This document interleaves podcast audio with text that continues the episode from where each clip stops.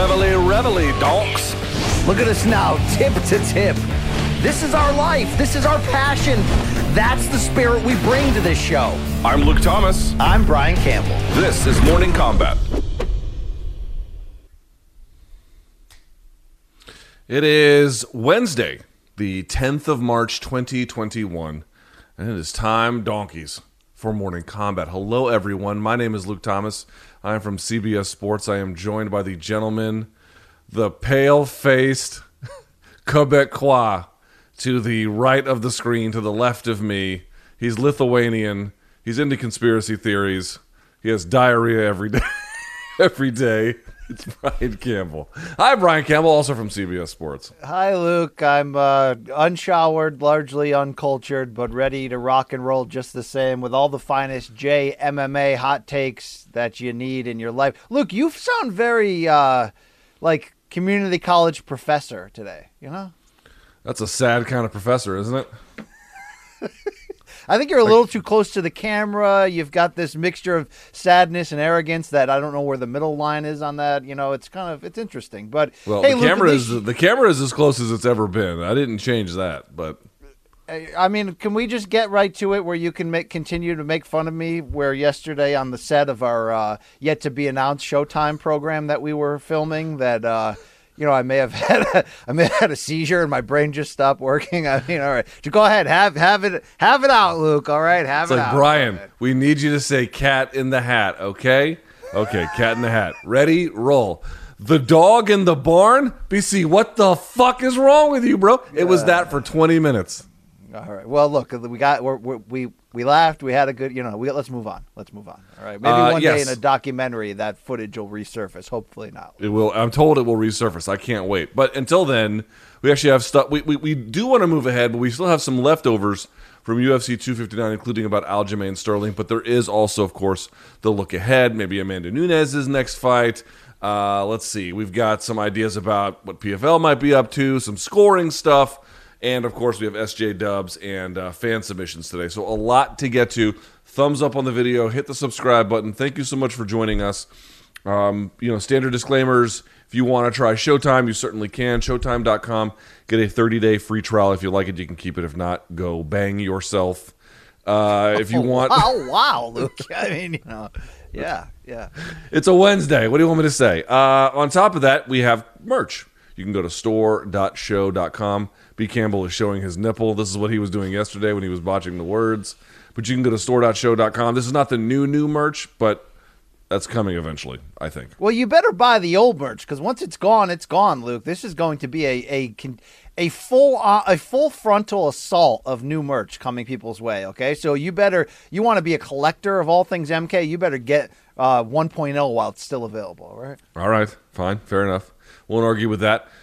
And uh, yeah, I mean, I think that's about it. BC. You know, anything else I'm forgetting to preamble to the show? It was nice to see you the last two days. Yeah, there's our socials. Um, Yeah, a lot, a lot of people thinking, Luke, you know, that energy we had, you know, can we bottle that when we show up in the same room, uh, aligned in our processes and, you know, goals and desires, you know, we can make magic, Luke. I mean, I may have interrupted you a hundred times, but you can't, you can't, you can't hold me back, Luke. Okay. So I think we had a good showing there. Hopefully, as COVID continues to uh, thaw, if you will, we can get back to that bomb shelter more often, Luke. All right. I would love to do that. I would love to do shows there at least. I mean, obviously, we were doing them every week before. I don't know if and when that'll ever happen again, but it does seem like at a bare minimum, why not once a month? Why can't we go in there once a month? Do the thing where we Yeah. quarantine, get test, you know, do it and then be on our merry way. I, it's it's, it's coming, Luke. Also, please uh, continue to check out our bonus content. Not just uh, you know Luke's fantastic live chat every Thursday, but I've got a really fun chat with David Benavidez this week, Luke. Uh, we're going to get to his fight. He'll fight Saturday on Showtime, probably on Friday's show. We'll set the stage for that. But uh, a very uh, high-wired interview. Uh, he's calling out the world at 168 pounds. He wants all that smoke. He might even want Steven Jackson and Matt Barnes, for all I know. But he's using words like Canelo, Caleb Plant. So uh, you're going to want to check out that little piece of business there. All right. Well, with that in mind, let's get to our piece of business here on the show today. Let's start with some leftovers from UFC 259, and this is going to linger for some time. I don't think this is just an issue today or this week or you know for the foreseeable future until this matter is resolved, and pr- probably even beyond then. This is going to be a topic of conversation.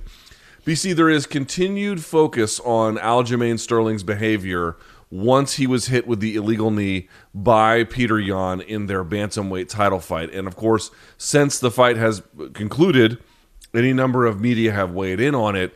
And it appears to have angered Aljamain Sterling. Now, I've not seen all of the different media responses or the fans' responses or the other fighters' responses for that matter. I've seen a little bit what Yan had to say. Uh, I saw that um, Henry Cejudo apologized. I saw that TJ Dillashaw was taking shots. But Aljamain Sterling did some interviews yesterday with various media outlets um, and railing against other ones. He railed against Ariel and DC from ESPN. He railed against Big John McCarthy and Josh Thompson from He went their off. individual. Luke, he went off on these people. Okay. He went off on them. I, again, I did not end up seeing what Ariel and DC had to say, Daniel Cormier. I did go Well- and watch what Big John had to say. I got some thoughts about it, but your your reaction to what Aljamain is saying, why he's lashing out, what do you make of it? Well, let, let, us sort of set the stage a little better. Something we didn't talk about on Monday show that maybe we should have is that uh, there were pictures that leaked over the weekend. So Aljo did what I still commend him for as, in some cases, the right thing. You know, he tried his best to get back in that fight. You can argue whether you believe him or not. Was he concussed or not? I mean, look, uh, at this point, can I say, can we get off Aljo's back? Uh, he came out and set a hellacious pace and tried to win that fight. He fell behind. Then he got hit with one of the most vicious fouls in MMA history, and he threw the belt down. I mean, he did all the right things. The problem for a lot of people, Luke, and we again were not one of the people that weighed in on this, was that pictures came out of him in the hotel with his crew with the sh- the belt over his shoulder, sort of toasting drinks. So. I do understand why there was a initial backlash against him where it's like, okay, you know, you throw the belt down in the cage, but keep that same energy when it's party time afterwards and you're living it up. And you know, some people said, "Hey, who cares? He, give, you know, he's the champion whether you like it or not. Give him that moment." But of course, a lot of people were also like, "That's a bad look after what you just did in front of the cameras out there." Luke, we finally heard his side of the story during those rants you mentioned, and what he basically said is, um, you know, I wanted nothing to do with that title. I came back. My people that traveled for the fight were there, and you know they they kind of were nudging him on, saying, "Look, just take a picture with it. Just put it on your shoulder, whatever." He was against it. He gave in. He took the picture. Somehow that picture got out. And what he's also trying to say is, uh, I was not partying it up and drinking. Somebody put a champagne glass in my hand for the picture, and he said, Luke, hours after this, he was vomiting and still sort of, uh, you know, in negative recovery mode from the damage of the fight. Now, all of this, his explanation too, you can take it for what you personally feel. But what I'm personally saying up to this point is can we leave this guy alone? Like he didn't ask for this foul. He did like the sport I thought the sportsman thing of saying, you know, okay, I'm the winner, but I don't deserve this belt. Don't put it on me. And I think now he's kind of right. And if he wants to go on a victory lap where he's sending all of our, our all of our people to hell, I mean that's fine. Go for it because he has been sort of labeled here as a liar and a hypocrite when I want to hear your side of it, Luke. From everything I've seen, all the evidence I gathered, I think he's innocent in this entire thing. And I think he tried his best to get back in that fight. And I, again, I don't think it should be on a fighter to decide while they're half concussed whether they should continue fighting and if that makes them the champion or not. I think we got rule changes to make. No contest, vacant title, all that stuff, right? We there's ways to put little incentives in there so no one can cheat the system. I think there's changes that need to be made. But as it pertains to Aljamain Sterling, can we get off the guy's ball bag? He didn't ask for any of this. He fought like a like a man, and I'm going to stand by that vi- that vision I saw, the image of him throwing the title down as saying that's the right move, man. I don't know what people want from him. This is the thing I don't I, what what what answer are you expecting that you're going to get that's going to satisfy you even if it's in is it an admission that he embellished the results of the injury? I went back and I listened to what Josh Thompson and uh, Big John McCarthy had to say. Thompson was pretty hard on him uh, to a degree. Um, we'll talk about that in just a second. Big John's biggest issue, quite frankly, was not so much with Aljo. They did think that he was embellishing the the result of the injury and the head strike, But basically, they put and Big John pretty much put the fault in the hands of the referee. That there's a question about whether it should have been um, labeled an intentional foul versus having two points taken, which would have made it a majority draw. And I think Big John's point was if you take in two points and make it a majority draw, then Yan gets to keep the title but neither person gets a win or a loss. So you have to run that back, and therefore that would be a much better circumstance. I certainly wouldn't disagree that that would be a much cleaner resolution to what we have. But this is what I want everyone, no matter who's out there, to understand. And by the way, Aljo needs to understand something too. But first, everybody else, listen, guys, this is not hard to understand. Aljamain Sterling did not do anything illegal. He did not ask for an illegal strike. He did not conduct anything that put him in the way unfairly of an illegal strike. He just fought according to the rule set that he was given and suffered a quite damaging, how damaging we don't know, but a, I mean, that was not a soft shot that hit him in the head. Uh, and after that, he gets put in a circumstance where one, if you are messed up, whatever that may be, and you tell the truth about it, fine. That's what you're supposed to do, I, I would imagine, on some level. Or two, you could be in a situation where it's not necessarily as bad, but we have created rules such that it is absolutely not only the fighter's choice to embellish, but if they do, they get rewarded. Guys, if you don't want fighters to take choices like that, don't allow them to take it and don't make it in their interest to take it. They are human beings and they are tougher than most of us, sure. But in the end, humans respond to the rational incentives you put out in front of them. You put out in front of him that path. Why are you surprised he took it? Because of the bad look that might happen? Who gives a fuck? If you want to change the way in which these events are, are uh, handled, change the rules so that that is no longer necessarily in his incentive. Now, there should be something to be, to be said, BC, about Aljamain Sterling. It is he does not have to answer for anyone. On the other hand, I would, not that he wants my counsel, but to the extent I'm offering any advice, he's also got to understand nobody knows how injured he was. It parts of it, I mean, I'm not a medical doctor. Parts of it look a little bit unusual, but none of us know. But because none of us know, and he was essentially tasked with this performance to convince us, true or not, again, I don't know. Uh, it's inevitable that there's going to be folks who are fixated on that part of the fight. I think rational observers should remove themselves a little bit, but he should also understand, dude, it's not fair, but that's just the way this goes. And dude, look, I'm saying straight up that I actually believe Aljo had, you know, the best intentions in all of those situations. I actually believe his defense. But even if that's not true, even if he was partying it up, Luke, and had the belt on and took a thousand picture shoot. Dude, who cares? You know what I mean? At the end of the day, it's like that's the way the rules are set up, to your point. You know, that's that's what you get when the rules are set up this way. He may never be champion again. I don't think he should be champion right now. I've already said that. But he is. So, you know, people saying, well, I saw that picture of him wearing it on his shoulder. Doesn't that contradict everything he said? Well, not necessarily, right? I mean, that's behind closed doors with it, with his people. Uh, you got rule changes to make. And Luke, when I say the belt should go vacant and it should be a, a, a no contest, there are some people who come back say, hey, BC, but what about if somebody's the champion and they follow on purpose? You know, there, there's a there's some more nuances that need to be done. I'm not against John McCarthy's rule that whoever committed the foul, you take one or even two points away and then then you go to the scorecards. so you eliminate the idea of, you know, I think I know where I am in the scorecards. I'm exhausted. What if I can foul to save face? As long as you have rules harsh enough to prevent that. And I know that's why the rules are as harsh as they are now. They don't want anybody cheating the system but you also don't want undeserved champions. So we got to move on past that because Anthony Smith did the UFC a solid. Luckily for them right now, Aljo's, you know, let's say he's a little bit better than Anthony Smith. It's a little bit closer to the title. Maybe there's some interest here in a rematch. But I saw Peter Yan going in one direction. He made a stupid mistake.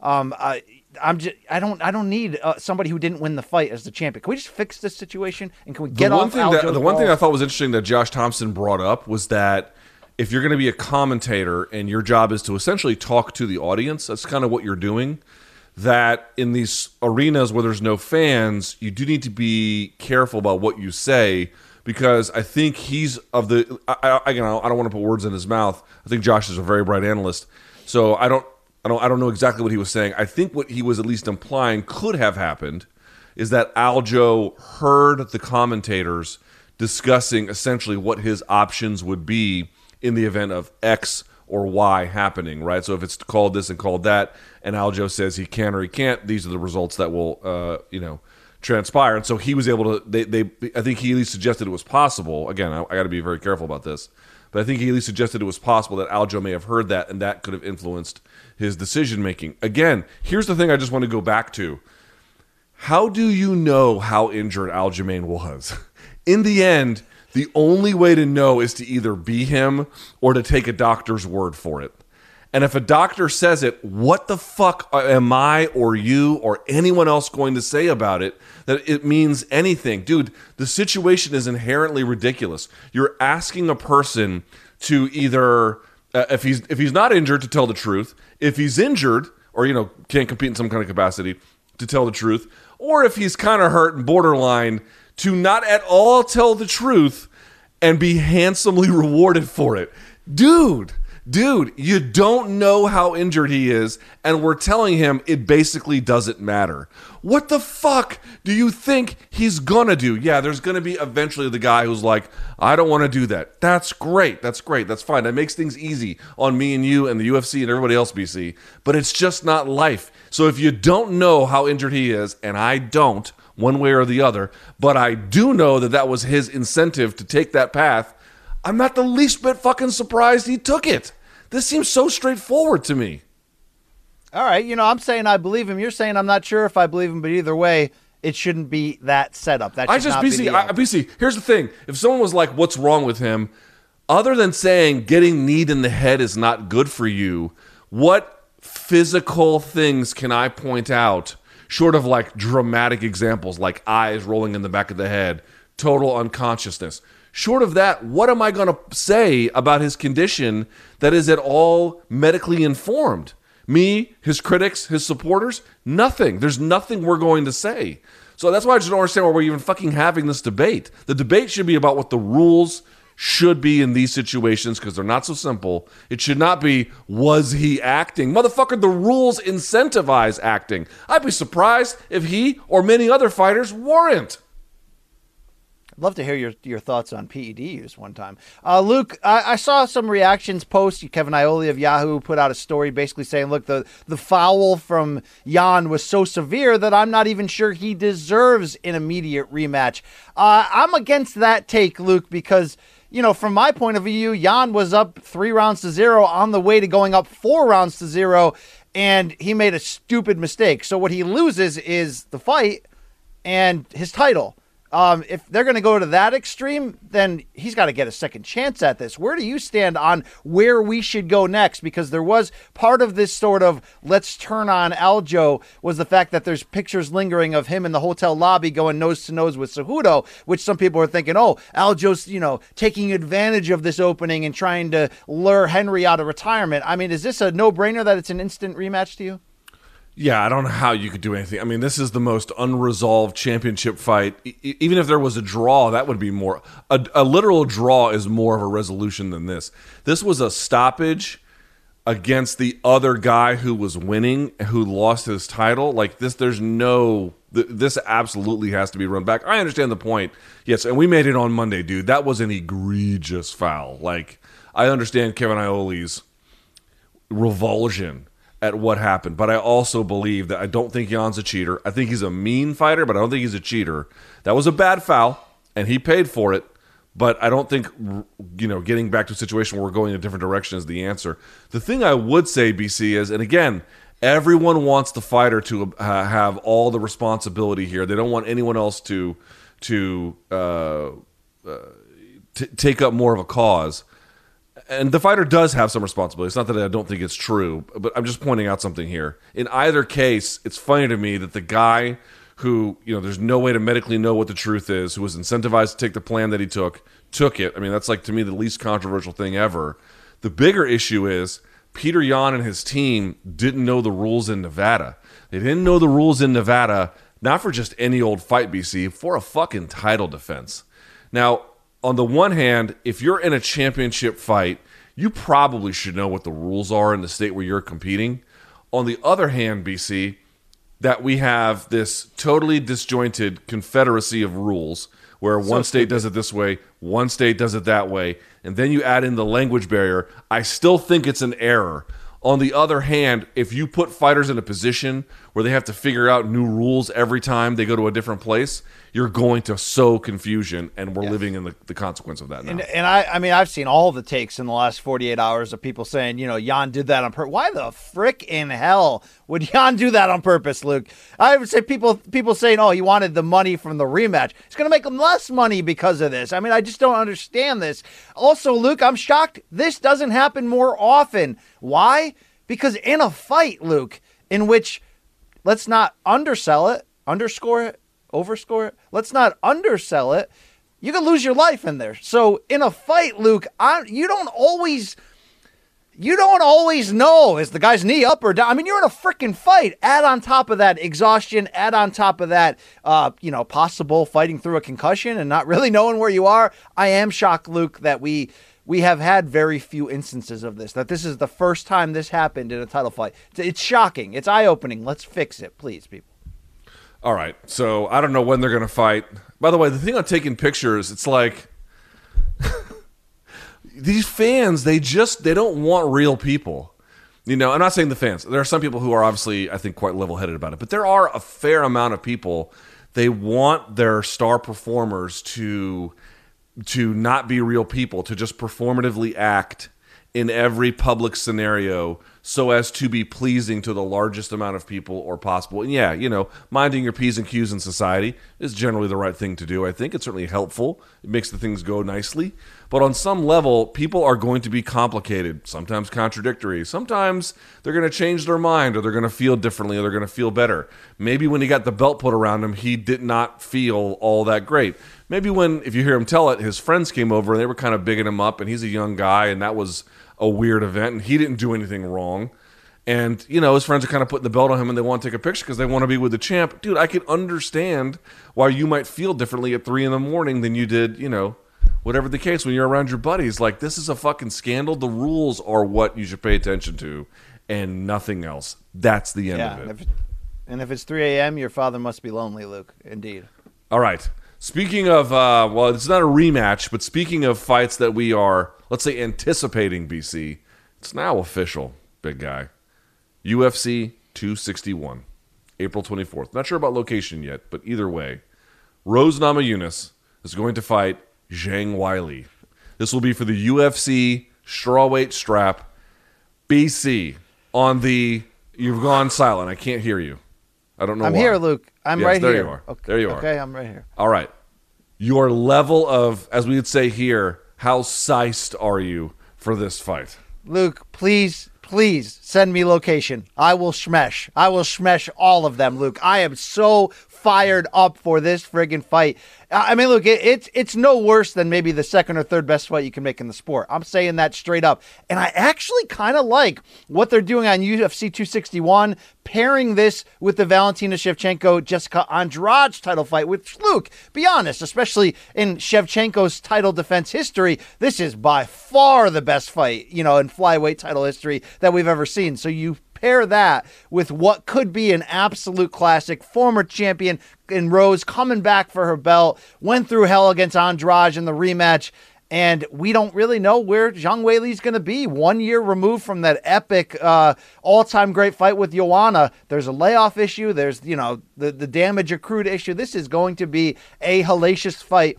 Um, Luke, maybe the first that I really want to need to be at. Um, if this is in Vegas or I don't care. I know they're not going to Texas anytime soon, but wherever you can put this UFC, you want to go to Tachi Palace? Send me the location. I'm going to be there, Luke. This Tai is Chi uh, Palace? Tachi? touch touch, touch yeah uh luke i i am so I, luke you know there was a there was a, a, a fighter you, you know he's a decent i mean not really decent he's a heavyweight um jake hager he once said um you know luke i'm rock hard with emotion right now luke i have a phoner for this fight okay call me on it call me on that Uh, no, I'm not going to call you on it. Let me ask you this, though. This is what I've been wondering. You've got really significant historical bantamweight fights from the women's side of the game. Where would this one rank? Where would Namajunas versus Zhang Weili rank in all time? Now the fight hasn't happened yet, so we can't call it great uh, as a result of what we've seen. But I mean, what is the significance historically of this fight, or is it just a good contender versus champion bout? I mean, it, it, I think it's a little bit better than the than the latter, but not necessarily the former. Meaning, it is a former champion, you know, who who's went through some stuff, got slammed on her head, didn't know if she was going to continue, and yet worked her way back there. So it's a it's, but I think even better, Luke, than the champ versus ex champ you know, where does this uh, tell us on, on the history of the strawweight division? Let's not forget, you know, it was Joanna's vi- division for a long time until Rose took that from her.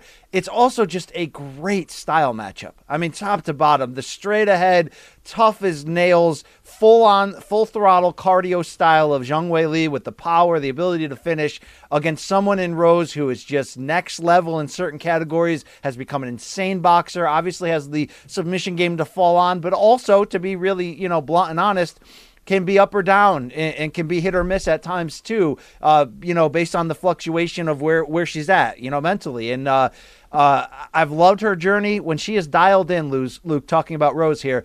She's as great as any female fighter I've ever seen. I mean, okay, maybe she doesn't have the accolades of Amanda Nunes, but Rose at her peak A game is is great. Um, if she can pull that out against Zhang Wei Li, this could be a hellaciously fun. Uh, more, it'll be more tactical than the Joanna one. The Joanna and Wei Li Zhang just ran into each other for five of the best rounds I was ever privileged to see. Luke, I think this one is going to be a lot more about technique and strategy, although it's also going to get hairy in there. Dude, if she ends up beating Rose Namajunas, listen to her resume just in UFC. She will have beaten Dan. This is talking about Zhang Weili, obviously. She will have beaten Daniel Taylor, Danielle Taylor, Jessica Aguilar, Tecia Torres, Jessica Andrade, Joanna Jędrzejczyk and what we're calling the greatest women's fight we've ever seen. And then if she ends up beating Rose Namajunas, dude, that is like pound for pound shit right there. I'm not yes. again, I'm not saying number one, but like, how do you have a resume like that? Uh, you know, at that point she'd be 22 and one, and you're not at least considered highly for a place in the top 10. I don't even know how that's possible at that point. Yeah, this this really has a chance for for Zhang Weili to double down on her potential.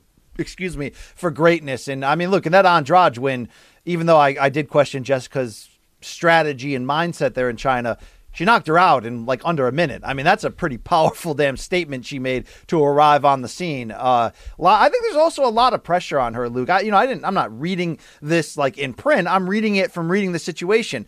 I mean, she's like her Zhang Weili winning the title was obviously such a great timing for the UFC in a, in a long-term financial strategic moment, right? They're they're expanding in China and they have their first Chinese-born champion winning it on home solo, but uh, home soil, excuse me. I nearly said hope solo there, Luke. Wow. All right. Um, on home soil by by knockout. But yeah, I, I feel like there's you know there's pressure on her to live up to everything, and yet she seems fully suited to carry that. I mean, look, Joanna sent her to the like down the hall in the back room of hell and then there's a stairway and then you go down luke and then you gotta you gotta get by some flames and and there's probably a few canadians there and then you get to the the the, the sub basement of hell. Joanna dragged her there and, and Weili walked right through it. So uh she has the potential to be a special fighter. But Luke, do you agree with what I'm basically saying about Rose? That although she's had ups and downs, I mean, she's her record's nine and four. I mean, that's a, that's almost Matt Serra level. When she's great, she's pretty freaking great, Luke. I mean, I yes. think she might be the the only one right now that I'd favor over Zhang Weili. And that's and I, and I don't think everyone else is. I think Zhang's going to be the favorite coming in. I just really like Rose in this matchup. Yeah, Rose has had a really Randy Couture-ish career, real big punctuated highs and a series of noteworthy lows. The Karolina Kowalkiewicz one I think caught me by surprise. Andrade winning the first time didn't catch me by surprise, and, and that she won, and the way that she won, of course, slamming her on her effing head was kind of big. And then before that, from you know Invicta when she, but you know she had flying arm bars in her second fight. Rose did. I mean that's just kind of who she is, right? So this is another one of those options where if she becomes a two-time champ and be, you know beating Joanna was big, um, and then defending it was big. But then she lost it to Andrade. She got a rematch. She got a revenge on Andrade, but over three rounds, not five. She was kind of fading a little bit there at the end. So who knows what, it, what that would have been. But uh, if you go out there and you beat you know Zhang Weili, who beat all these other folks, you know, I mean, dude, this is such a special fight. You have you have either case, you have somebody either recapturing a title by you know just demolishing their peers with incredible performances, um, you know, in, in rows. Although she's had a series of lumps, or you would have the case of Zhang Weili winning, where it's this just consistent level of ability, consistent level of deliverance at an extraordinarily high level. Either way, dude, women's strawweight is just unsurpassed greatness in the women's side of the game, frankly, in the entire game it, itself. And this is maybe, you know, on it's going to be hard to beat Joanna Jędrzejczyk versus Zhang Weili, but if there's any potential rival you could point to on the calendar and say this might give it a run for its money, I feel like this one could be it, BC. That tells you we how should, special it is. We should uh, consummate our relationship, Luke, from the standpoint of being in the same room when these two fights happen. Because I'm ready. I'm I'm ready right now for that fight. I don't need to see you take your clothes off, but you know, to each his own. Uh, all right, BC. Topic number three. Speaking of the women's side of the game, Amanda Nunes taking on Juliana Pena. Maybe we'll see. Apparently, Juliana Pena has been going on an active uh, let's say, lobbying campaign. Since her last win, she's been talking about it, but she hasn't stopped at all. According to UFC President Dana White, Juliana Pena has been texting him all night. She's been busy saying, "Yeah, we could do that." Now, according apparently, what Nunes said was the Holly is off. She can fight Germaine. Nunes said at the post-fight press conference. I feel like she has to get in the mix, but we'll see. I'm going to go back down. I'm going to go see my diet because I'm pretty heavy. So yeah, I'm a champion. I'm never going to turn down fights. I'm always going to be facing whoever Dana wants me to face. BC, is this the one to make Amanda Nunes versus Juliana Pena? Probably, and, it's more of a, a, testament to the fact that there's not much else going on. I mean, you know, I think Holly Holm, who's who's stated her preference of trying to get a rematch with Amanda and do it at bantamweight in for the title. I mean, could she get there with her name value and all that? Yes, but she also just had to pull out of the Juliana Pena fight with uh, kidney issues, Luke, and she's looking to hope hope recover and get back and make that fight. I mean, I could see Aspen Ladd as a title contender, but she's just coming off a serious injury. Outside of those or Valentina moving up, there just ain't no one else. So I think in Juliana Pena's favor here, Luke even though she's had some setbacks and ups and ups and downs and layoffs. You know, I mean, you remember back when Rousey was champion, Pena looked like the next big thing, but at the very least, she's streaking, coming off a pretty damn solid win over Sara McMann, and is also somebody that can sell a fight a bit. Now look, she can trash talk all day and it's not going to sell this fight too much, but she can she makes it fun. She's not afraid of the champion. She's going to get up in her face. And I think at this point with the fact that Nunes is just dominating people, that, that that's a decent sell right there. It's kind of like in the midst of Rousey's run, Luke, where we found Bethe Correia, right? She's like, I don't care. I ain't afraid. I'll dance right in your face. I mean, it was a nice distraction to the idea that Nunes still going to win. And I think even in this matchup, Nunes still going to win, Luke, but at least it's somebody who's live, ready, aggressive, and believes in themselves and is calling for it. I'll take that uh, every day of the week. Yeah, she's aggressive. It's interesting in the sense that you know, most of her opponents are they kind of find them. So especially at 145, it's like, oh yeah, they kind of find themselves in these positions where it's like you win one or two and it's a title shot. Again, in that sense, she's been off for a while. She had the losses before. She only recently got back in the win column, I think, after a long time. Um, but but the point being is this, BC. She is in the win column. She beat someone noteworthy in that division. She did it in a very impressive and interesting way. And more to the point, it's like, dude, what's the better idea? Amanda Nunes has already defeated everyone else who's held this title in this weight class, in the other weight class too, but we're talking about 135. Like, you want to run back Holly for what? You want to run back GDR? She fought GDR twice now. Why would you want to run that back? It, it, yeah, the second one might be. If you look at the first GDR fight, BC, to the second one, you know, it's a different fight. GDR was putting it on her in the second one, and there was a real need for Amanda Nunes to go to that second, third gear of her game to really get the win. So in that sense, yeah, you might get a different fight, but are you really going to get a different outcome? Do you really believe in your heart of hearts that this time Holly Holm has it figured out? Maybe some of you do. I don't. I'm not sure if Juliana Pena does, BC, but here's what I do know: it's a fresh look. It's a fresh look in the division. But uh, at least one side is angrily campaigning for it aggressively. You would think that on the ground, Amanda Nunes would be able to handle that, but Juliana Pena might be able to surprise you. I don't think that's the craziest thing in the world. That this fight is the right one to make. When they want to make it, I don't know. But if anyone has a better idea for a more interesting fight, Okay, Shevchenko. I got news for you. The Shevchenko fight might be more important for those two women, but the Pena fight might be a lot more fun. I'd rather go with that in the short run, to tell you the truth. I think you've got too much fear, Luke, that that this third Shevchenko Nunes fight will be too technical and too too Not for me Thompson personally. Woodley too. Not for me personally. I, think, I think you should drop that fear.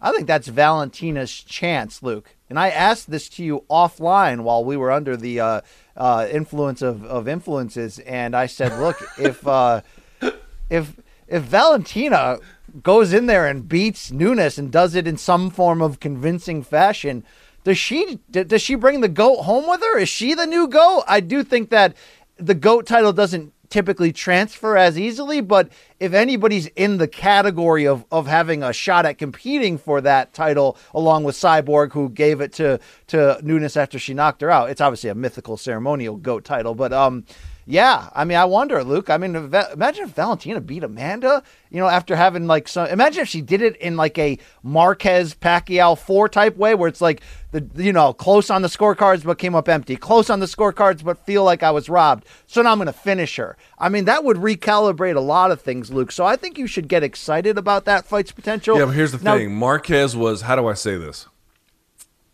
Uh, he was really muscular by the fourth fight. Right. He was hot wired. Yes, Luke. Um, You know, I mean, I don't know that that was the same Marquez. Now, granted, Pacquiao, I think, was taking creatine too. You know what I mean? I think he was Yeah, I think I definitely think having. he, he he was putting the cream and the clear on his toast in the morning. You see the size of his calves. Uh, listen, Luke, I do listen, have to ask listen. you. I'm just saying. I don't know that you can expect that from Shevchenko. So for those reasons, I'm not sure that the, you can map that out that way. For those reasons, I'm out. Very uh, uh, Shark Tank of you, Luke. Um, I did want to ask you. Uh, there's been some. There's been some more Kayla Harrison rumblings of, hey, would the, could this super fight ever happen? Luke, don't they train in the same gym? And I know Kayla yeah. has been been trying out the 145 class and some of these like one-offs she's been doing. Um, PFL is on the same network as ESPN. If there's ever a chance for a special situation, like UFC tried to make Fedor come over in a special situation, but as we've talked about a million times with um, Vadumi and all them, with M1, Dana's like, no, I'm not going to let you co promote my card. That didn't happen. Is there an opening here for a special situation where Kayla almost one offs her way into a into a Nunes title fight at 145? That would be the only other acceptable response. Like we're talking about a universe where the UFC looks inwards. Who do we have on roster that makes sense for Amanda Nunes? Your only two choices to me are Shevchenko or Pena. Although I should say those are your two best choices looking inwards. But if you want to expand the scope of the search, BC, and so now Kayla Harrison's in play, that seems like that's the best one you could do. Period. Uh, because I don't, I, I don't know that Kayla's ever going to get to a level where on the feet she's you know even close to what Amanda Nunes is. But on the ground, while she has had some finishing issues, she's strong as shit. She knows how to get the fight to the ground.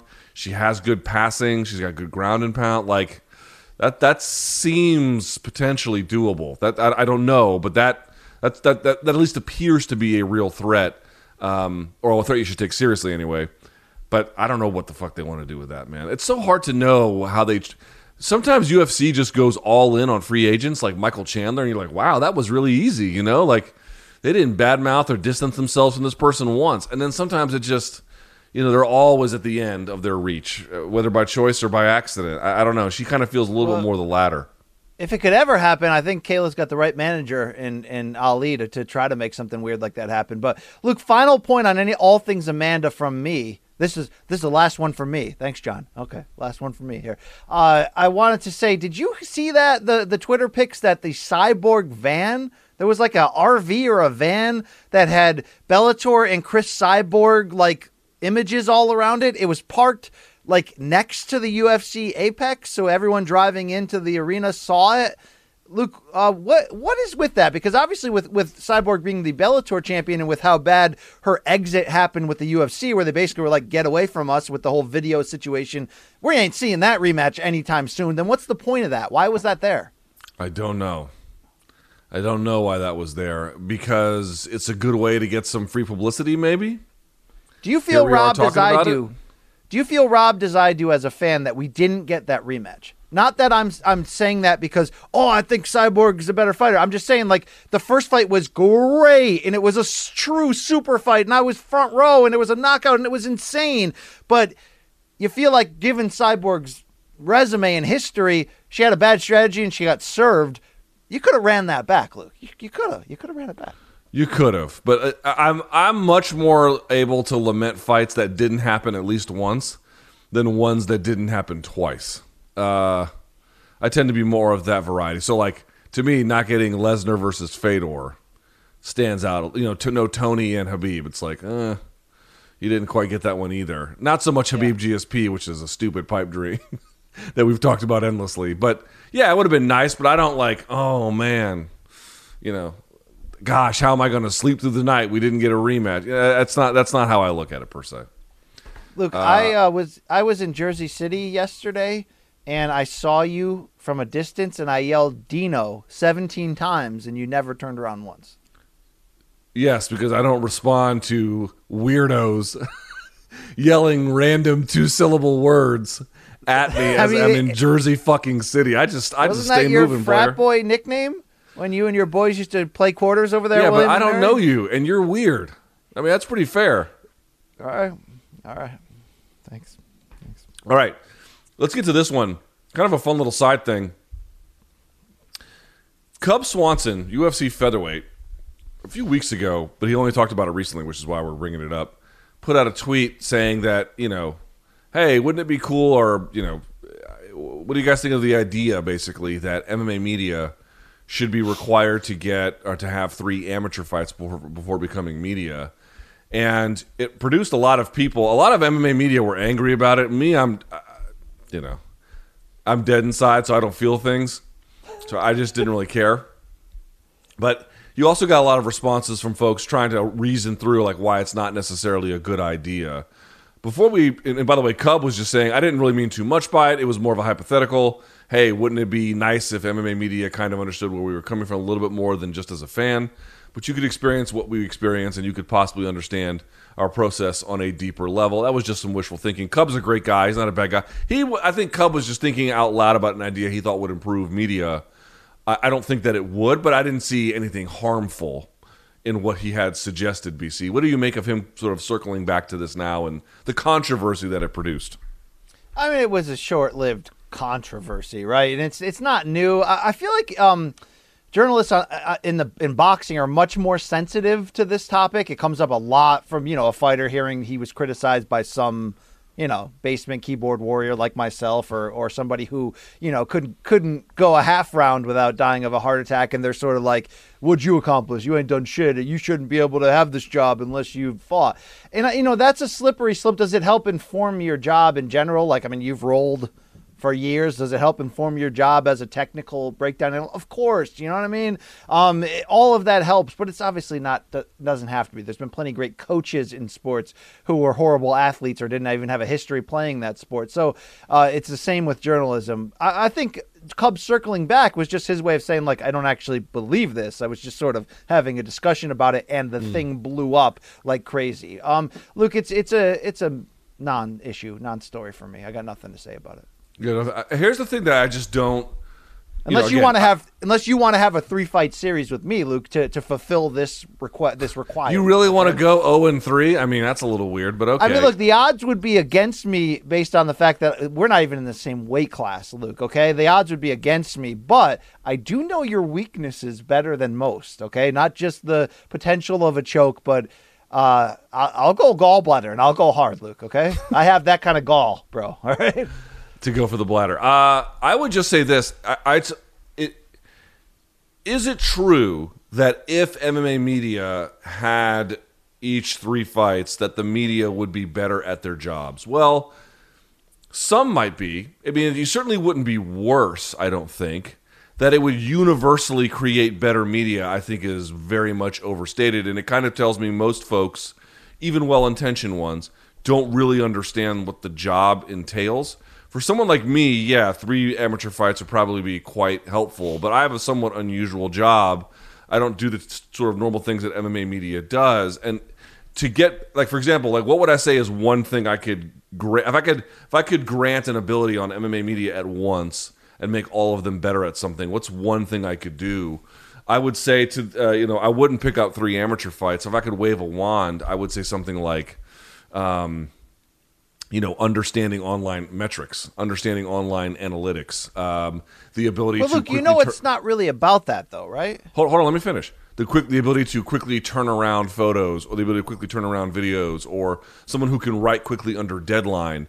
Those to me, to do the actual job, yes, it wouldn't make you more of an expert on the actual fighting, but you wouldn't need to be an expert on the fighting. You need to be just sort of kind of literate about these matters, but then have all these other skills related to the production of content. Those are way more valuable. If I'm thinking about hiring someone and you've had three amateur fights, but it takes you five hours to make it under deadline and you don't know how to really use Instagram properly or whatever, uh, you're not that good. You're not that useful to me. But if you had no fights, but you watched for a long time, you can write under deadline. You do know multimedia. You can program in you know HTML or whatever.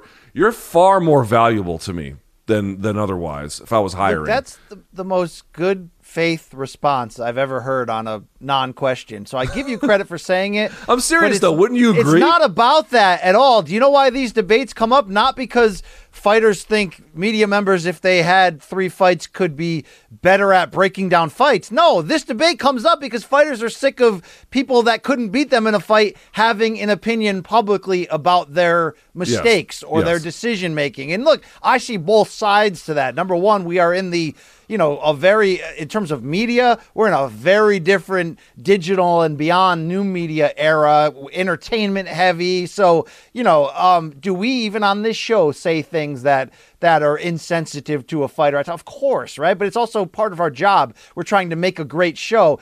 Th- This, what this is really about is if you haven't been in there, if you don't have the toughness to go in there and fight, you shouldn't be commenting on somebody's toughness and their decision making in a fight. And to that degree, I get it. I mean, that's not wrong, you know. But at the same time, it's like there's a small percentage of people who Luke who could do this for a living and who want to do this for a living. That doesn't mean because we're not in that percentage that our opinion is baseless and worthless. You know, that's sort of the line right there. Yeah, and the, the, the other part is um, I, I also tend to think we'll move on after this. I think that the fighters believe that if MMA media had fights under their belt, amateur or otherwise, it would make media to them something that they'd be happier to read, or that it would make um, conversation about or, or watching the videos better. Like it would make them feel better about how everyone is discussed, whether it's through erudition or the even-handedness of discussing a topic. And I don't think that's true at all. You got Big John McCarthy, a pioneer in um, refereeing, also has a black belt in jiu-jitsu. You got Josh Thomson, hell of a commentator, hell of a champion, hell of an elite lightweight. And you know, they they they they were critical of Aljamain Sterling. Like it didn't it didn't please him in any capacity at all. I think they want MMA media to be nicer. And my only response to this BC is if y'all think MMA media is not nice enough, literally the most compliant media in all of sports media, you know, you should try seeing what they say about folks in NFL media or even college media. They rake those fuckers over the coals. I would argue they've got it good and they don't know that. I think you're right. I think this is the most, this is the, the largest percentage of group of people who are happy to be there and want the health and support of the sport they cover and get paid for to only grow, which dissuades them from doing certain investigative and breaking news type stuff. Uh, so yeah, this is the safest place possible. But look, I, I look, I get it. No one wants to be criticized, right? So you get It- it criticized, sucks. it changes everything. It sucks, but the thing about being, I mean, on some, I've seen it on certain occasions where I've been criticized. Not that I'm as you know famous pro fighter or something, but it happens on occasion where I'll come up and people will have their opinion. And if they bring it again, if they bring it to my doorstep, I'll block and tell them to shut the fuck up. But if they don't, like they just go on their merry way and talk about it, you got to just let it play out. You can't, you, you can't fight the ocean. Let them have their say. Uh, if it's egregious enough, you know, all right, you can you know fire back. But if you don't need to, don't. And if they La- call last- you a, a risen racist, you just you take the L, Luke. Yeah, you just take the L, you know, and then you stop doing karate chops in the air. Uh, BC. That was taken out of context, Luke. Come on. I know, mean, I know, I know. I'm just having. Is there a home for comedy anymore besides uh besides Brendan Schaub's show? I mean, come on, Luke. I'm, right? I'm having fun. I'm having fun. I'm, I'm chill out. All right, last thing on this. Uh, not this one, but separate thing. Pro Fight League, you know, the PFL has partnered with Verdict MMA. they're going to offer fans a chance to score fights on the main card on E ESPN2 for all of 2021 PFL shows. I've not used Verdict MMA BC, but I would love to know your opinion about this. Isn't this essentially they just all vote on who won, but they have a point system that makes it a little bit more clever? I think it's interesting. Uh, it uh, you know it doesn't mean anything. It's an uno- it's the same thing as having an unofficial score like you see on a lot of boxing broadcasts. Um, but if it's something, Luke, where they will be showing on the screen, and it's like you said, it's based on a system. It's not just hey drunk guy, who who do you think's doing better, right? Uh, it, it it adds an interesting talking point, and I think it it you know adds to the idea of is three judges sitting cage side the right amount? Should there be one watching on a monitor? Should there be five? And you narrow down the highs and lows and get down to the three. I mean, there's still a lot of debate about scoring. This doesn't fix anything, but I think it certainly adds some some interesting insight and entertainment to the to the whole discussion. And Luke, um, it has some people saying, "What if the third judge was America?"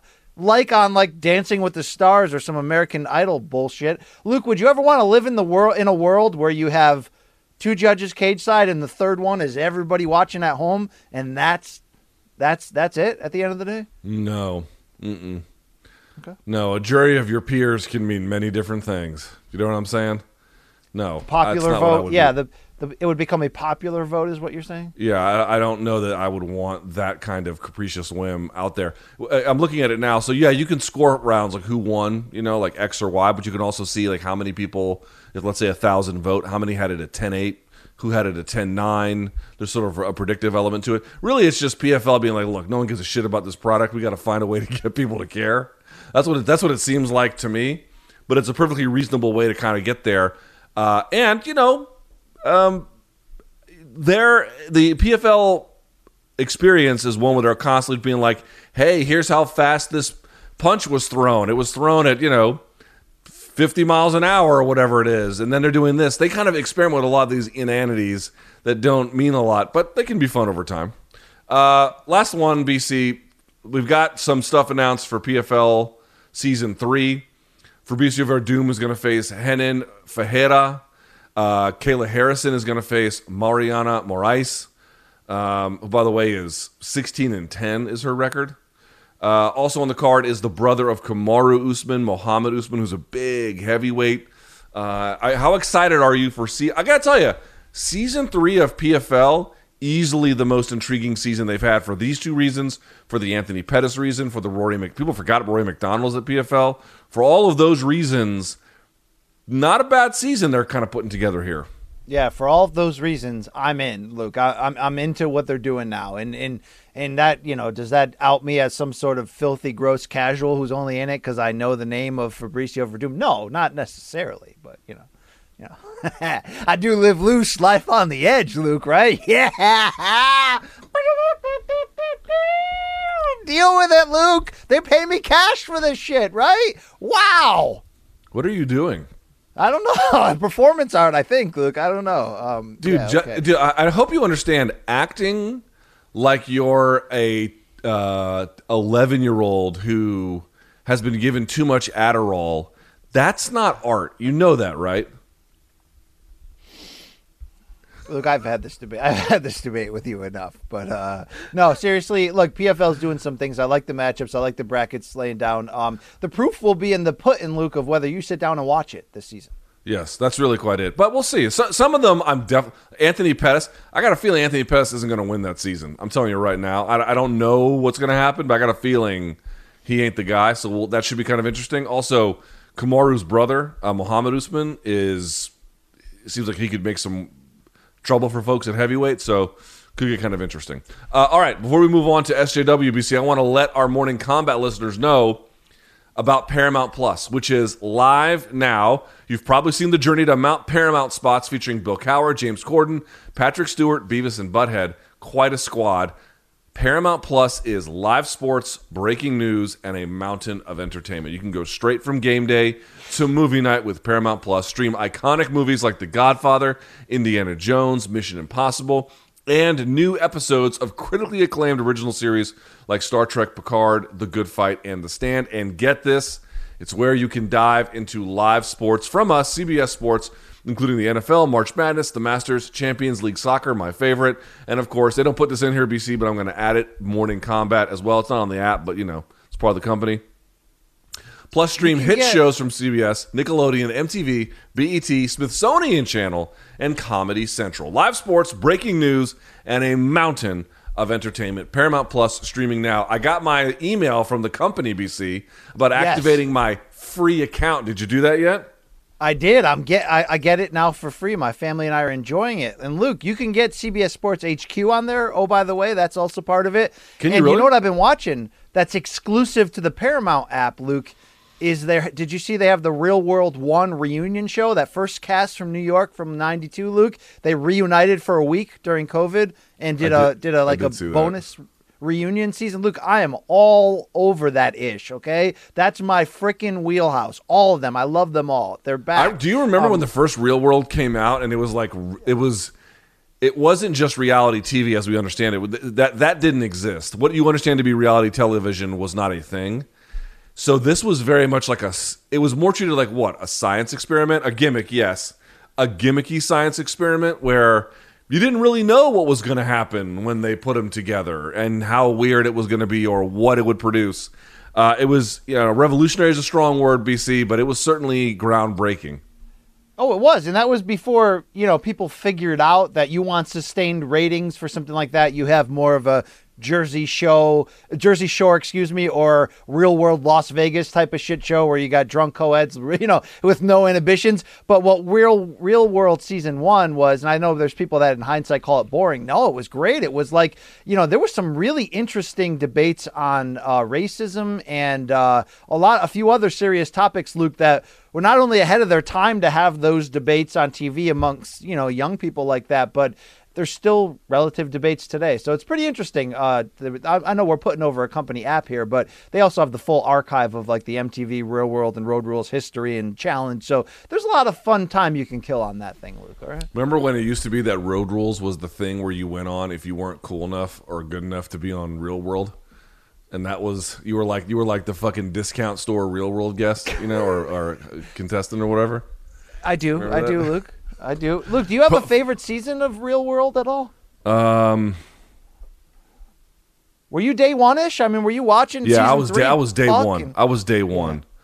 I would say probably uh, the San Francisco season was that season Yeah, five. season three. Great, Three. great season. Yeah. That's the one with Puck and then Pedro who died of HIV or AIDS. yes. Um, that was a crazy fucking season. That was a crazy season. Yeah, that when one I was in uh, when I was in L.A. for Showtime for one of those Gervonta fights, Luke, I walked down to uh, in Venice Beach where uh, where the the season two house was and uh, and checked it out. It was pretty awesome, Luke. Okay. Do you remember the one where I New. Orleans where the guy was like, "Come on, be my baby tonight." Oh, that David, that guy's Yeah. the, that guy's the best and worst. Yeah, yeah. Ski dabu wee dabu die. Come on, it's it's very Tyron Woodley like Luke, right? it's yeah, yeah. I don't know. Did he have a song called "I'll Beat Your Ass"? Did he have It was close. Yeah, I mean, their music they should collaborate, Luke. It's pretty close. I'll tell you that. Uh, all right, BC, your chance. We got. Uh, tell the folks what's next. The show is yours for right now. Yeah, yeah, no wheel of death this week because we've got so much other crap to, to to waste your time. I mean, look, isn't that what life is about? Finding things to distract you and waste your time as you get closer to death. I mean, we're talking about a dude who did scat talk on the New Orleans season of the Real World. Yeah. Ski dibby wee die. Come on, be Come my on, baby baby, tonight. tonight. I've seen those other thugs you've been with. Come on, be my baby tonight. Yeah, yeah. Woo! All right, Luke. Uh, every Wednesday, some Wednesdays, what we do is we uh, we scour the uh, the interwebs and uh, we bring to light the latest and greatest beefs between athletes on social media, and let's bring in the honorable, the dishonorable judge Luke Bader Ginsburg for this week's SJW.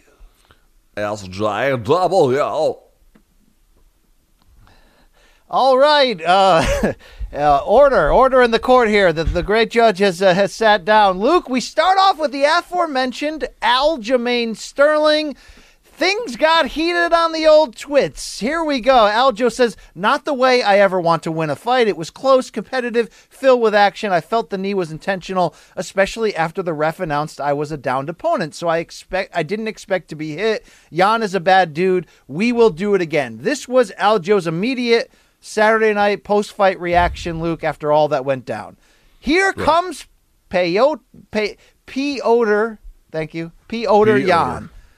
He says, I apologize and wish a speedy recovery to Funkmaster MMA. I didn't mean to throw an illegal knee, illegal strike. I just made a big mistake and I paid for it. Okay. Okay. Okay.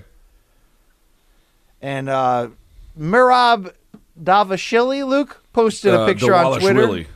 Yes, he posted a picture on Twitter of him and Sterling after the fight at the hotel with the belt between them. And you know who didn't like that, Luke? Peyoter Yan. So, God, wow. I mean, like, really, how unprofessional is this show, Luke, right? It's a stupid show. Yeah, it's pretty, pretty damn dumb. All right, he says, uh, glad to see the champ is fine now. All right, all right, we're heating up here. We're heating up. Let's go to the next slide. Aljo responds, all that talking stops when we're face to face. We can do this fight next instead at Dana White. But he's not talking about Yan, Luke, right? No, that's He's that's Henry. About- That's Henry Cejudo right there. He's talking about the tweet Merab put out of a video taken inside the hotel of him and Henry Cejudo going face to face. So Luke, maybe maybe let's bring back a little of the Aljo hate. I open up the show saying, "Hey, get off this guy's balls." But this tweet does rub me a little bit of the wrong way. This is Aljo taking a video of him and Cejudo and saying, "Look, we can do this fight next at Dana." Are you okay with that, Judge? It's an opportunistic idea, but Yeah, I mean, here's the thing. belt. here's the thing. I'm not saying that he hasn't done things that look a little bit contradictory to what initially was ha- happening on Fight Night. I'm not saying that that's not true, or at least you don't have a right to perceive things that way. But at the same time, one has indicated maybe he just changed his mind about about certain things because he felt differently. And the other part is, dude, it's done. It doesn't matter. It's over. You can't go back and revisit it. The if you don't like the rules, and that's okay if you don't like the rules. If you think the rules are bad or they should be different or whatever, fine. But to me, again, I, I can't I can't say it enough. You don't know how injured he was, and even if he wasn't at all, he was incentivized to do exactly what he did. After that, if if shit, I have the hiccups. I apologize. If shit doesn't match that, then it doesn't match that. You're just compounding your own frustration for no reason. Luke, don't never be afraid. We, we just we're burping in the show. I mean, this is like I the apologize. Bohemian I have Grove. hiccups on the air. I don't know what's wrong with me. We're just pissing everywhere, Luke. I mean, you can fart in your hand and smell it again. I don't care, Luke. All right. Well, Peyote Yan did not like that. He quote tweeted it and said, "Paper Champ already ducking the rematch." Hmm. So Aljo came back with a SpongeBob meme, Luke, and he said, "I didn't know he was down. I'm going to fake apology now." Talk talking some uh, some slander against Peyote Yan. That's the old right. SpongeBob meme.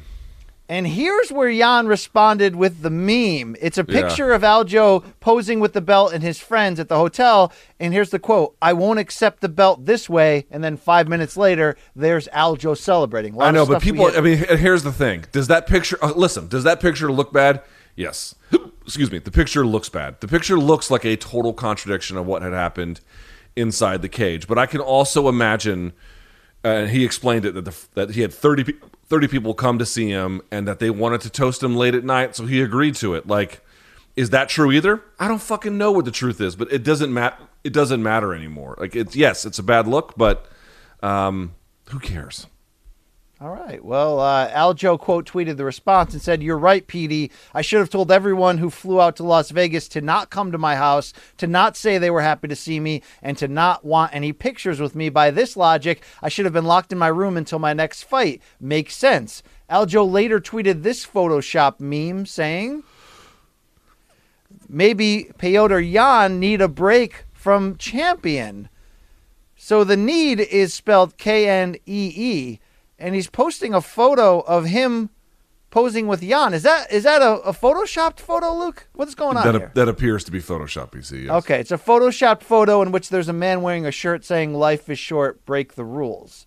Okay, okay, that's a, it's an interesting comeback there from uh, Aljo.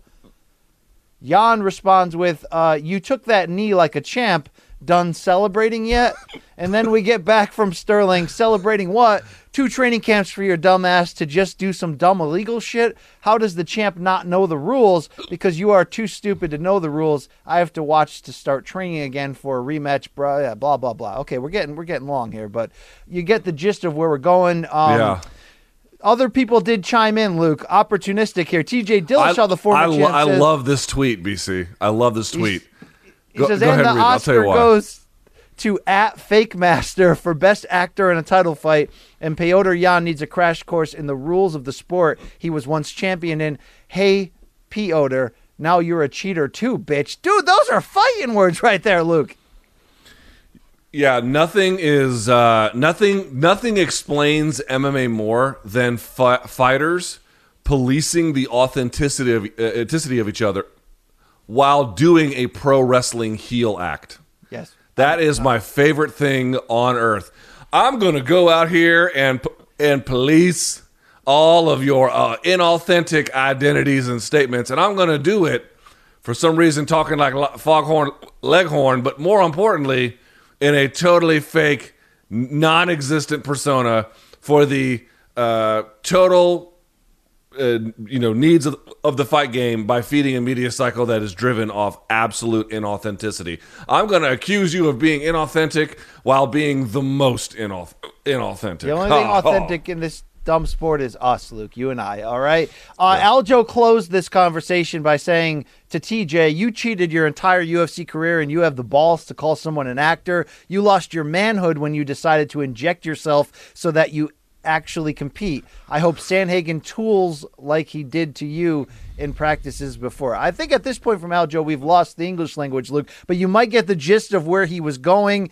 Um, is he saying you lost your manhood when you injected that because your balls tend to shrink during steroid use, Luke? That or just, you know, from a metaphorical standpoint, the thing that makes you a man was taken away. I thought that was one of his better. TJ, is going to have a hard time getting over this thing ever, especially until he books his first like post suspension win. So I think Yan did a better job of getting at uh, Aljamain, at least in terms of like you know Twitter beef rules. But I do think that the the, the the the dunk on TJ was good for Aljo. Yeah, I'm going to give Yan the uh, the win in this one. This this guy's pretty good on social media. Whoever's running that account, Luke, it might Yeah, they do a good job for him. All right, let's switch over to boxing for the next social justice war on this Wednesday, Luke. Uh, Gervonta Davis quote tweeted a tweet from someone in Australia who put up a picture of Rougarou, Regis Prograis, and Gervonta Davis. This account, Boxing Australia, tweeted, "If these guys fight, who wins?" Right. So just so people know, Regis Prograis fights at 140 pounds. Gervonta Davis holds titles at 130 and 135, and is threatening to move up to 140 to take on Mario Barrios. We'll see if that happens. So Tank Quo, or Tank Quo tweeted it and said, "I will beat the shit out of his this bum ass N word." Mm-hmm. So that's interesting. Luke Rougarou did not like that. He quote tweeted and responded, "Lil boy, don't mention my effing name if you don't want no spoke." I ain't for this back and forth shit. I'm ready to wreck something. Let's get it poppin'. Yo, big sister ducking me, so I guess he sent to flock to yo flock ass. okay, th- this show's falling apart, Luke, as I'm struggling through this. No, Um, this is the best no- part. Is like when two 40 year old uh, white dads try to try to read tweets from like young athletes. he ain't gonna have no choice but to come see me. So, Luke, who is he talking about when he says your your big sister? He's talking about Adrian Broner, I, I assume. Has to be right because it's, it's talking about somebody up a weight class that he's tight with. Who else would it be? Who else would it be? Uh, Rougarou sent out one more tweet saying, "Y'all really think that Tank could fuck with me? I mean, I know he's popular and a pretty good fighter, but I would hurt that little boy. Floyd never let him close to me. They'll need a restraining order after fucking with me." So, Luke, that's the gist of the exchange between the two. Um, how fired the frick up would you be if this actually became a thing? Yeah, it won't because it's awesome and exciting, and boxing doesn't do that. But yes, Regis Prograis, for folks who may not know, very MMA friendly. Has trained with Jose Aldo, um, uh, Pedro Rizzo's academy when he goes to Brazil. His wife is black, but she's black from Brazil, and so when they go back to Brazil, he trains at some of the various MMA academies. Has a good relationship with several MMA fighters, uh, and by the way, in box in boxing, uh, can box his fucking ass off. He is amazing. He's a great showman. I actually think he would beat Tank Davis, and I don't think he'd be especially close. Uh, so this is not, you know, this like Tank being like, oh, I would knock this bum out. I'm like, nah, I don't think so. Do That's you? interesting to say it wouldn't be close. I mean, look, the, the question that would need to be answered is Tank is kind of short for the divisions he's in, so he'd have a size disadvantage, Luke, from height to, to, to girth. Could his power carry at 140? That's a big question. And simultaneously, could he take the power of a full junior welterweight? Now, Prograis gets on that lead foot and just walks you down and attacks you. So this would be a hellacious fight, Luke. Um, it's interesting. I wonder where where the odds makers would be at, knowing that Tank's more skilled, but he's the guy coming up in weight. I don't I don't know if he'd get rolled, Luke, but this is interesting. I, I hope this continues. I hope I don't. this I don't. Continues. I mean, I need to see more Prograis tape, but from what I've seen, I'm not automatically going to side with the idea that Tank is more skilled. Tank, I think, is the naturally he's small, but for his size, I think pound for pound he has better punching power. I think that's true, and he does have some slickness, but he takes rounds off, and this is 140, not 130 or 135. Uh, I tend to think I would I would favor pro not like heavily, but clearly I would favor him clearly. Yeah. I, I I'm of the belief that Tank uh, does hasn't had the chance to show how good he can box because he just blows through people. I really believe that. I see something. Luke, I see things. All right, I do. Okay. See, I, I I see dead people, Luke. All right. All right, final SJW of the week, Luke. Uh, Conor and Nate are back at it. So Conor McGregor quote tweeted Chamatkar Sandhu and says, uh, where Chamatkar said, done it all, still here. I'm sorry, I, I screwed that up, Luke. So Sandhu puts out um, one thing I'll never forget is covering UFC 196, where Conor, you know, had to kill himself to make uh, featherweight, along with a picture of what he looked like shortly after, a few months later, as basically a welterweight against Nate. Conor quote tweeted that, "Done it all, still here." Thank you, got it. This might be the last time we ever attempt this segment. Okay. That's a great tweet. I'm Um, glad we I'm glad we saw it. Yeah, this is great. Um, Nate replied though, Luke. Nate saw this. He says, "I fucked you up and you never got it back, but you acted like you did. Now you get a rematch every time you get your ass beat like a spoiled little bitch. Uh, would I've done it all and I'm still here?" No, no, you got no, no. You got your ass beat like a spoiled little bitch would. Next sentence. I've Oh, done it all. okay. See the here. lack of punctuation. Look, this is like editing my children's homework. That lack of punctuation, it's tough here. Okay, um, I've done it all, and I'm still here. Plus, the guy who just beat your ass is is a scared lil bitch. Oh, okay. All right. Also, Look, fuck you. is- this is the end Also, fuck segment. you both. This is this is the letter we're going to receive from CBS Sports when they fire us. Okay. Uh, so uh, yeah, what do you got? They're going to call us. They're going to call us little bitches, and then be like, also fuck you both. Yeah.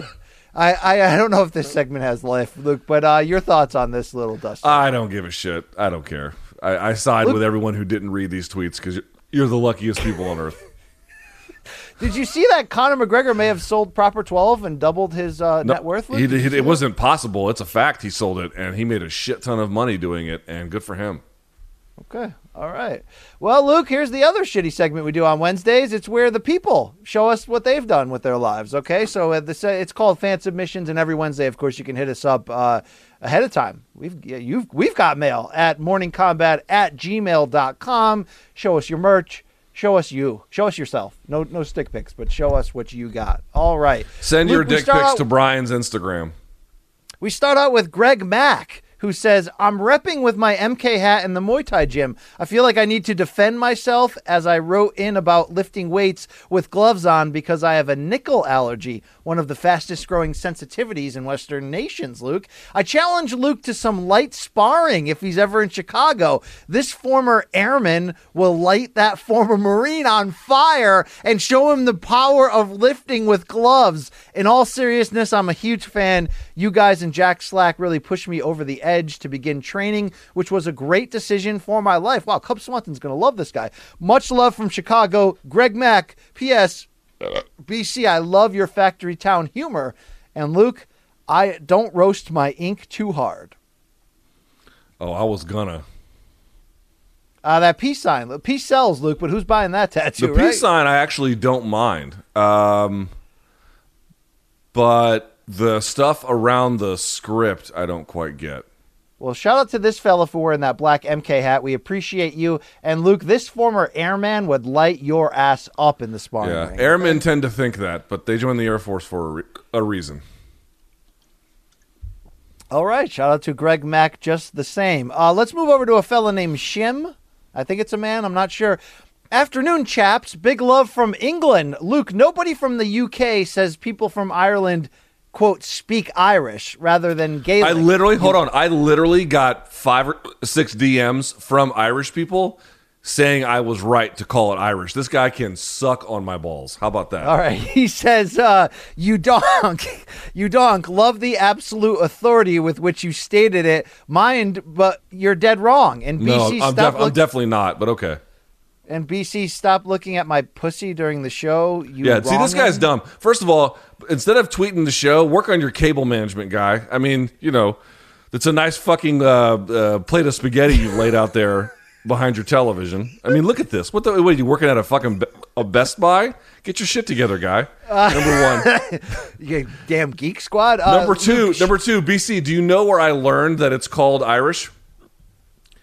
I had lunch with my brother and his coworker who was from Ireland, the Republic of Ireland, not Northern Ireland, and he told me it's called Irish.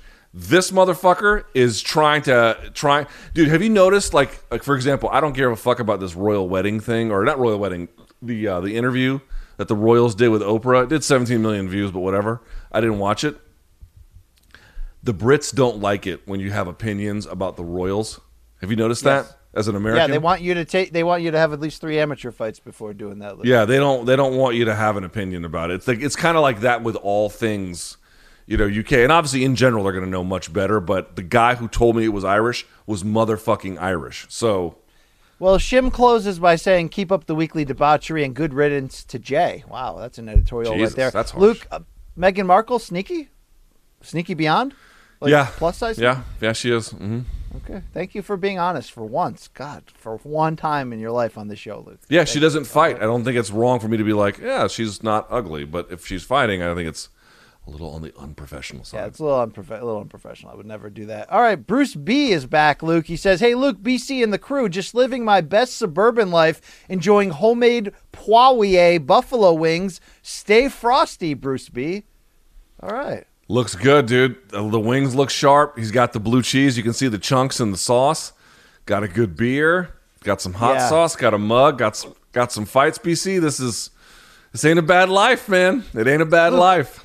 You and I had an off camera debate yesterday. Why do you have issue with me having Dustin Poirier at number five pound for pound right now? Uh, more so that you're pronouncing it like Barbara Walters in 1986. Uh, I'm just, I, I'm listening to you. I, I'm following your lead. I say Okay. Poir, R, R, Poirier. I don't go Poirier. Way. okay, all right, Luke. This is Dustin Poirier show. is coming in at We've five. fallen apart, falling apart really quick. Uh, Alex Poirier. N has he has two of them. Luke, here's the first one. Not for sale. Please don't sue. But Morning Kombat is a gift to our shop speakers nearly every day. So here's an homage to both of you. The Luke Thomas combo is the Jim Beam and Diet Mountain Dew. Luke, this is spectacular. There's an This MK tumbler in there. So this this man made this, Luke, Alex N, okay? And here's the second one.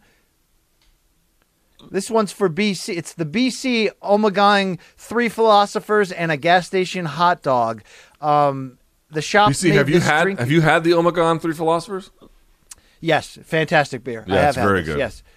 It says, uh, Luke, they are offering to ship this to us. This creation. Yeah, hell we should yeah, do it. sure. Yeah, we should give them give them the address for, for the for the bomb shelter, and we'll just pick it up next time we're there. Okay, okay, I'm down with that. Shout, I, I love this creation. Shout out to their shop. We'll get the information to give them some plug. plug And too. big thanks. That's awesome. Fantastic work. All right, uh, Scott D has a um, something he's created of Luke and Men. It says. Let's zoom in here. I can't see because the thing. All right, it says uh, Luke is saying in a quote bubble, "When do I get to pet the fluffy little bunny, BC?" And When I you finish the documentary, good dare, Luke. Good dare. And then there's an arrow pointing at your ass, Luke, and it says all about that bass. Wow, Yeah. Luke. No, no treble going on uh, down below there, Luke. I see that, it- buddy. I see that. says, I'm telling you. is You- listen, the big- working on the, working on the diet, bro. What do you want me to do?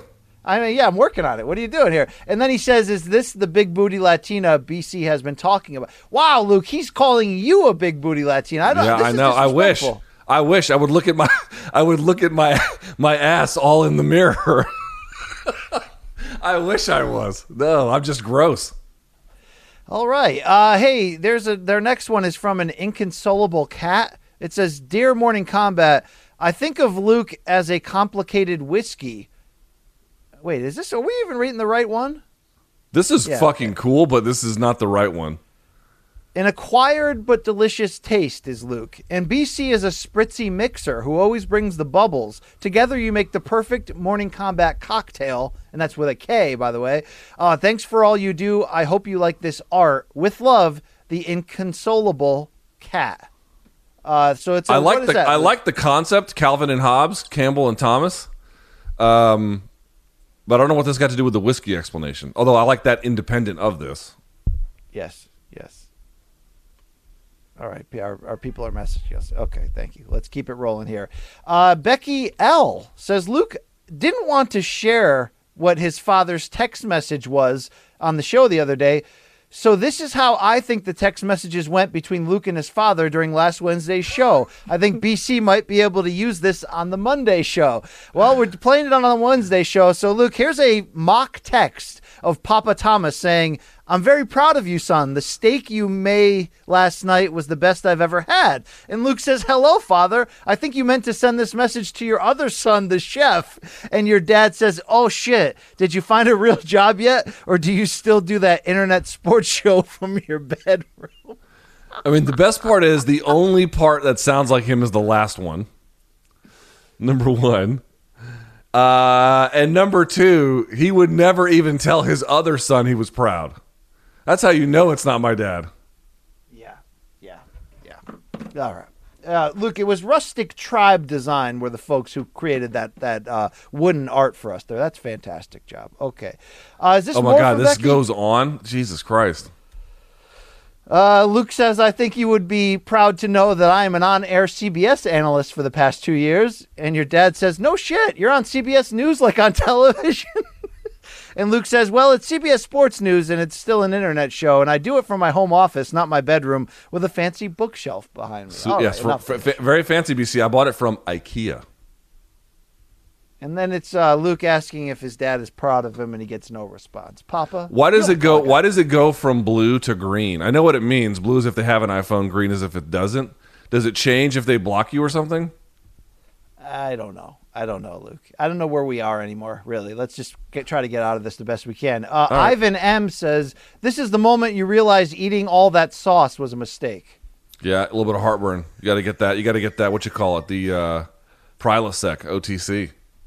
Luke, uh, you, you'll never live that moment down, your celebration of all things Poirier. I don't give a shit. I'm not trying to live it down. Embrace it. Lean into it, Luke. That's right. Al- Aljo should be like, yes, I fucking uh, acted it up, and I can do that because that's part of the rules, bitches. All right. Hey, Kevin L says uh, Luke crawls for Halloween candy after breaking his back, and it's a uh, is that a uh, Die Hard meme, Luke? Yeah, who's crawling through the air duct? No, mine was more pathetic. I was more on my side, but that was about my face when my back was fucking scrunched. That was a terrible you- time, dude. I wouldn't wish that You on went anybody. a full day without getting up, and you just ate Halloween candy. yes, Didn't you have a cell phone? yes, Did you call anyone? yes. Did they But I couldn't. you? I couldn't order food because I couldn't sit up to grab the door handle. You understand? Okay. Do you, do you have like a family member that could come over and like help you not have to like live on the floor? Do I have a family member who would come over to help me? Is that a serious question? Okay. wow. Wow. All right. I'm going to move on. This is getting sad. Uh, Scott D says uh, he's got an MMA meme for us, Luke. It's from the movie Twins. Can you blow it up, Manich? L- Luke on live chat. Uh, the MMA community hugging Luke. You're so the MMA community is Arnold hugging Danny DeVito of Luke on live chat. So I guess that Scott D is saying Luke that the the people want more solo Luke and less Morning Kombat. I think that's what Scott's saying, Luke. Yeah, but Danny DeVito was a loser ass creep in that movie. Like you would want more of that. I don't think that's right. I don't think he thought it through that deeply. He probably never saw the movie, Luke. Yeah, some of these memes are not that great, by the way. Do we have quality control? Where's Mikey Mormont when we need him? Yeah, Mikey's right. got Mikey. You let some things through the filter that uh, eh, man. Mikey would probably pass. respond by saying, "Hey guys, you've had a rundown for four days I and know. you didn't read. I know. You didn't read Mikey, it. our producer will put together the rundown, send it to us well in advance. We will not look at it and then blame him for what's in it. and then complain 10 minutes before the show starts that we don't have all these video elements because we never told anybody. It does happen, Luke, all right? hey, does. David S. says, uh, This is what I think is going through Luke's head every time BC makes a dong joke. And I know BC is getting triangled, but at least he's got a purple belt. Keep killing it. Love the show. Wish you both the best. If you dig it, I'll definitely do more for you. Wow, Luke. He's basically uh, cruel intentioning you and saying you can put it anywhere, Luke. I like the artwork, but I would like to see something different. Like I like your face and my face, but I would like to see something different. What move is that, Luke? What is he doing there? Uh, it's one of the sankaku fucking triangles. I don't know. I don't know. I mean, it's a, it's a, you know, it's just there's a, there's different varieties of, of, of triangles. This is just one of the varieties. I don't know the specific name for it. Luke Scott D is imagining what it will be like when you're reporting from Colombia for a month.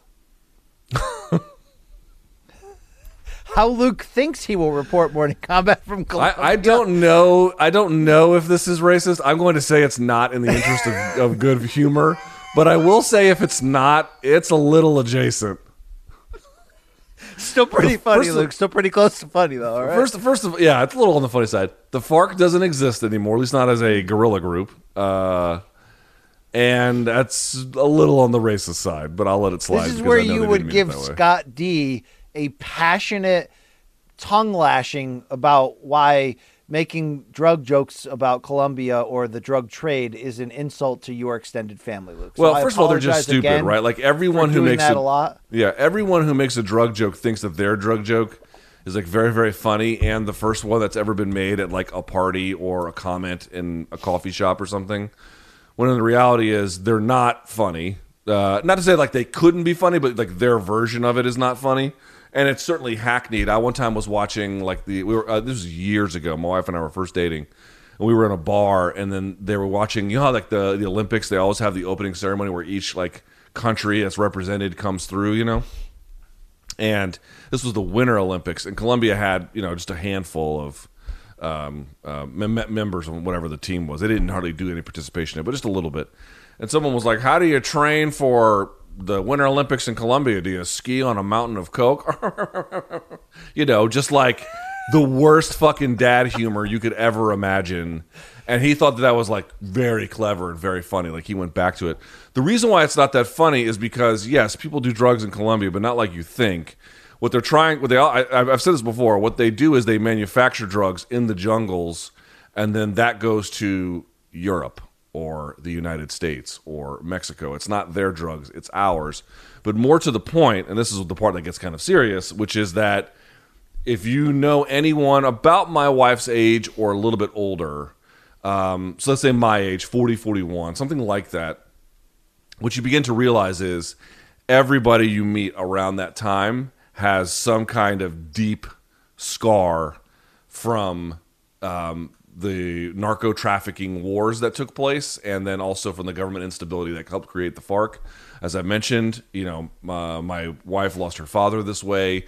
Um, They have a family member who has a, a leg missing or a, a missing from the knee down because he was in a movie theater and kicked a bomb. Plenty of people have had their you know their significant others or brothers or whoever kidnapped, never to be heard from again. Like it goes, you can go down the line, and every one of them has a story about my my brother's dead, my sister's dead, my mother's dead, my father's dead.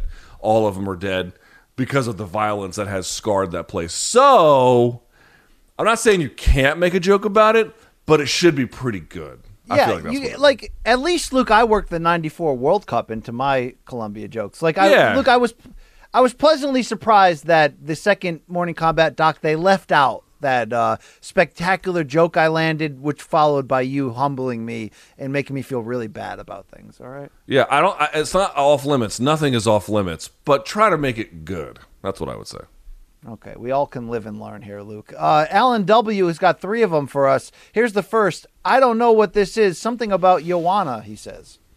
You're the you're the T one thousand. Yes, from Terminator with bullet holes through me, and it says I'm looking for Joanna Jedrzejczyk. Oh, that's a bad one. All right, here's this next one, Luke. He's going Super Troopers on us. Uh, can you blow it up? I don't want a large, Brian. I want a goddamn liter of cola. Will you just order a large? okay, I don't get it, but I get, is that a Super Troopers reference? Must yes, be right. it is, Luke. It, You know, I've never seen that. I've never seen all of it, so I'm lost on this, Luke. We're we're really ruining what th- Luke. If we could actually, I know this show's live, but if we could just end it and remove it, Yeah. it would be as if it never happened, Luke. You know what didn't need to happen? Today's show. Did we didn't Yeah. really need to do one, did we? We're just paid to do one. But like if you think about like essential content, the show today not essential. Hopefully, people just like hanging out with us, Luke. So we'll keep Yeah. it going here. All right, Yeah. uh, Alan W's final one says a live look at 100,000 subs. And There's Okay, that's Luke better. as Salt Bae. Yes. That's better. I like that a lot better. And there's your sad face getting a terrible tattoo. Yes. I All love right, it. that's well done from Alan right there. That's Luke's going all Salt Bae on that ass. Okay, yes. Uh, final one from Joseph K. He says, "Been waiting for this, Big Dan, but them's the rules." I've n- is this English? Is there any? Does anyone know how to check English anymore? so what are we looking at? Is this a video? for the winner and still the undisputed UFC light heavyweight champion of the world, the pride of Poland, Jan Blachowicz.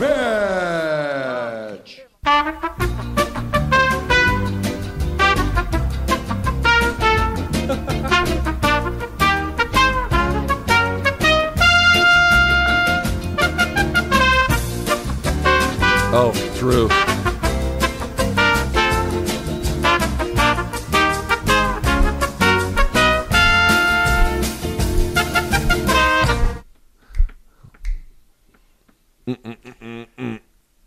I mean, you know, it probably could have ran in dead wrong, Luke. But uh, you know, you- Yeah. you, you, got to go out on a limb sometimes, and, and that's the beauty of sports. Luke Luke thinks none of us know shit. We shouldn't make predictions. No, you make them, and then you were wrong. You were wrong, Luke. Yeah, yeah. I don't see you having to answer for your god awful predictions, mostly because people aren't paying attention to them. But uh, yeah, this is, is why that, I don't is that a them. jab because- at my subs- subscriber total on YouTube, Luke, and, and Twitter? Well, it must be nice to make all the same errors, but get away from it by virtue of what do you want to call it? Anonymity, uh, whatever Is you it want to call that. anonymity, Luke, or is it likability? It's a little bit of both. It's a little column A, a little column B.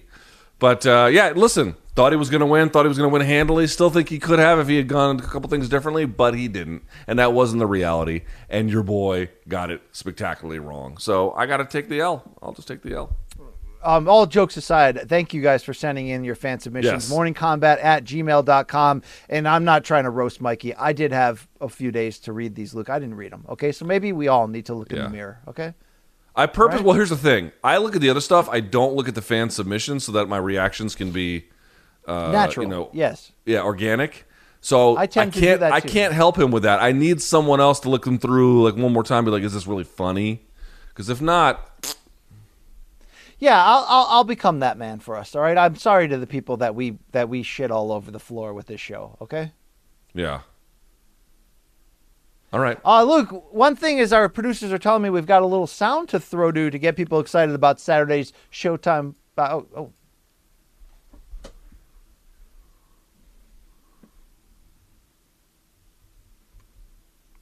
So here's David Benavidez.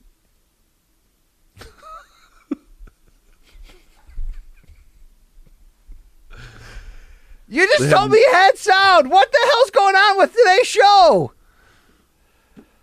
Oh, I don't speak tech. L3, what does that mean? Lower My L third, I've fuckhead. Lower third. Ah. Thanks, Manich. See, now Manich is sore at me, Luke. Okay. Uh, so, yes, like and subscribe, Morning Kombat. Please tell your friends. Uh, good bonus content out there. A great sit down with David Benavidez to get you fired up for Saturday's return when he takes on Ronald Ellis in the super middleweight main event. Uh, big business at 168. So, check that out. Apolog- Luke, I apologize to you as well for this show. It just it is a breakdown, just a full breakdown. It, it, it didn't need to happen. Like it was very extraneous. They just made us do it because we get paid. But today's show did not need to exist. There is Manich, a I'm UFC sorry, show this All weekend. right. Can I plug your music career, Manich? One of these days, I will. I love it. All right, I love. He's a soulful, soulful white guy, Luke. Okay. Certainly is. Uh, all right, so let's wrap this things up here. Wrap things up here very quickly. Tomorrow, live chat, 3 p.m. Friday show, which does need to take place because we will preview some of the boxing that weekend, some of the UFC that weekend. There's some stuff happening, so stick around for that. You can follow us on Morning Kombat with the same name anywhere, but our names between Instagram and Twitter, as you can see for Brian and I, switch up a little bit. By the way, it's fine for the dead wrong today because I deserve to get the dead wrong. But if you've got some other ones go to morningkombat at gmail.com. Send them in, label them dead wrong in the subject line so that we know. And please double check it, will you? I have people being like, you called Canelo, sorry, you called, what they say? J Balvin Mexican. I'm like, there's no fucking way I called him that. I was like, where's the timestamp? And they gave me the timestamp, and I went back and I listened, and it clearly says I'm talking about Canelo. So he didn't actually submit it for a dead wrong because it wasn't, but I saved that man a little bit of a click. I need you guys to do your little homework. If it's wrong, it's wrong. I got that shit wrong, fine. But if it's not, you know, okay. Uh, let's see. If you want some merch, you can go to store.sho.com. You can be decked out like me and Brian, looking like a sexaholic. I don't know. I don't know what we look like, but not that. Uh, if you want, let's see, Showtime, you can go to showtime.com and you can try 30 days for free. If you like it, you can keep it. If not, you can go pound sand. If you join now for Bellator, first six months, I think it's five bucks a month, something like that, four ninety nine. And uh, that's it until tomorrow at 3 or Friday at 11 BC. Any final thoughts before we close today's very superficial and extraneous show? No, I'm, I'm, I'm done. That's it. All right, for Brian Campbell, I'm Luke Thomas. We're from CBS Sports. Thanks to Showtime as well as Malka, as well as all you good folks out there. And until next time, may all of your gains be loyal.